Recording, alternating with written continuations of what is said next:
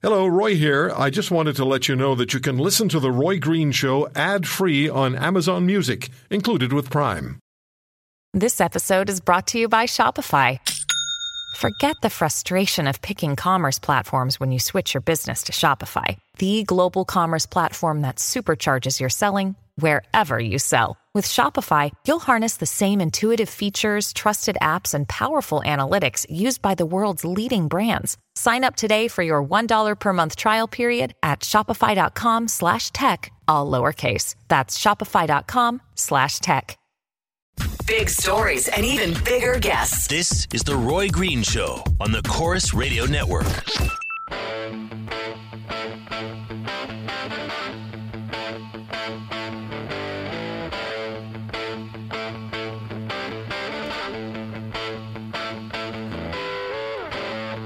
His name is uh, Esteban Santiago, and as I said earlier, we would have been better off if we'd never heard of Esteban Santiago, responsible for the death of deaths of five people at Fort Lauderdale Airport yesterday and uh, wounding of many others.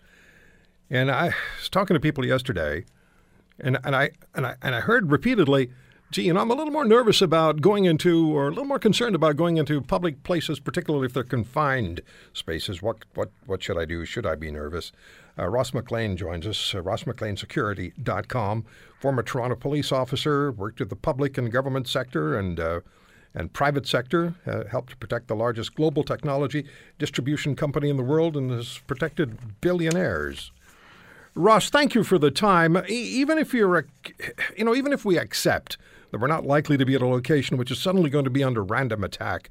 What are some of the most fundamental things we can do to protect our personal security, whether it's in a parking garage late at night, an airport, or a theater? What's fundamental?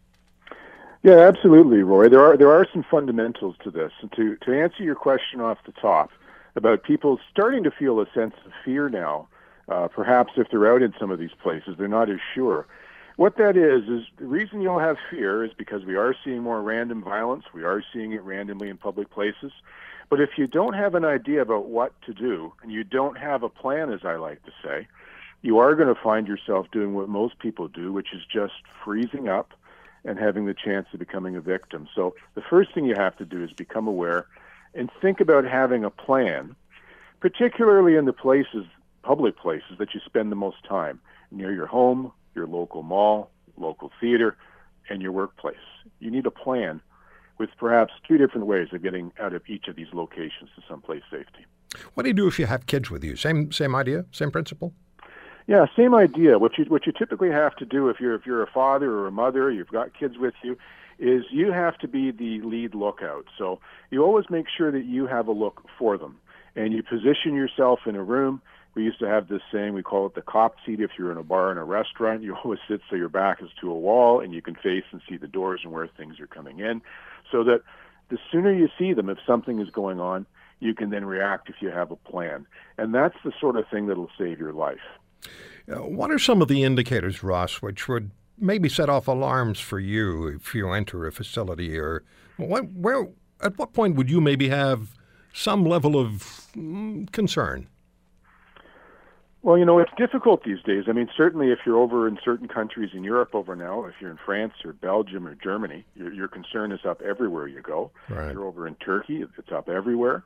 Uh, you can have, certainly have uh, concerns in many major cities uh, in Canada. Uh, I mean, in, in Toronto, here where I'm based, we've had uh, people shot and killed in restaurants, uh, down in, out in out in the streets with guns going off outside concert venues.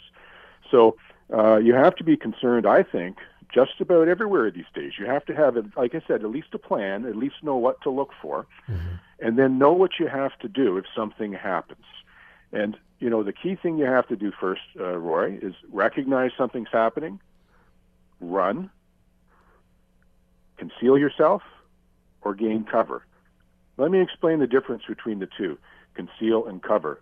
The thing that every police officer looks for, every every uh, uh, top security guy looks for is cover. That's something you can get between you and the assailant that is solid that bullets can't get through or can't go through, they can't get to you. The next best is concealment. That might be behind a door, hiding behind a chair or something else where it's a little bit harder to see you, but you're certainly not safe from anything penetrating the chair. So those are the two things that you're looking for and you want to be aware of in your surroundings. So when you walk into a place, you familiarize yourself with your surroundings. You don't just sit in your seat and stare straight ahead. You familiarize yourself with your surroundings. You know where the exits are. You anticipate where trouble might come from if it's going to happen, and then you have a plan on how to respond. Now, now Ross, there's also the, the question about whether if it starts, whether you should rush the individual, as those four Americans did on the train in Europe, and they took down this terrorist who had the submachine gun that misfired, or should you just try to uh, get out of there and, and, and not not try to confront the individual or individuals?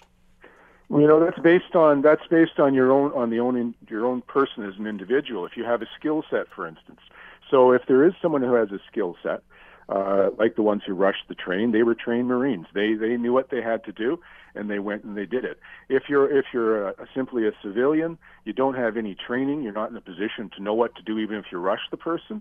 You don't do it at all. Don't even bother with it. Get away from them as quick as you can. Call for help.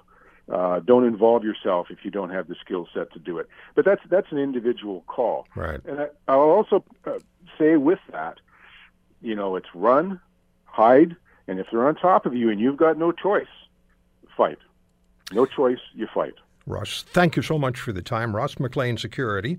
Uh, dot com on, on the on the on the web, and we'll talk again. Thank you, Ross. Have a great day, sir. Thanks. Thanks, Roy.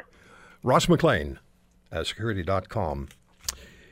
We're going to tell you about our next hour when we come back. Don't go away.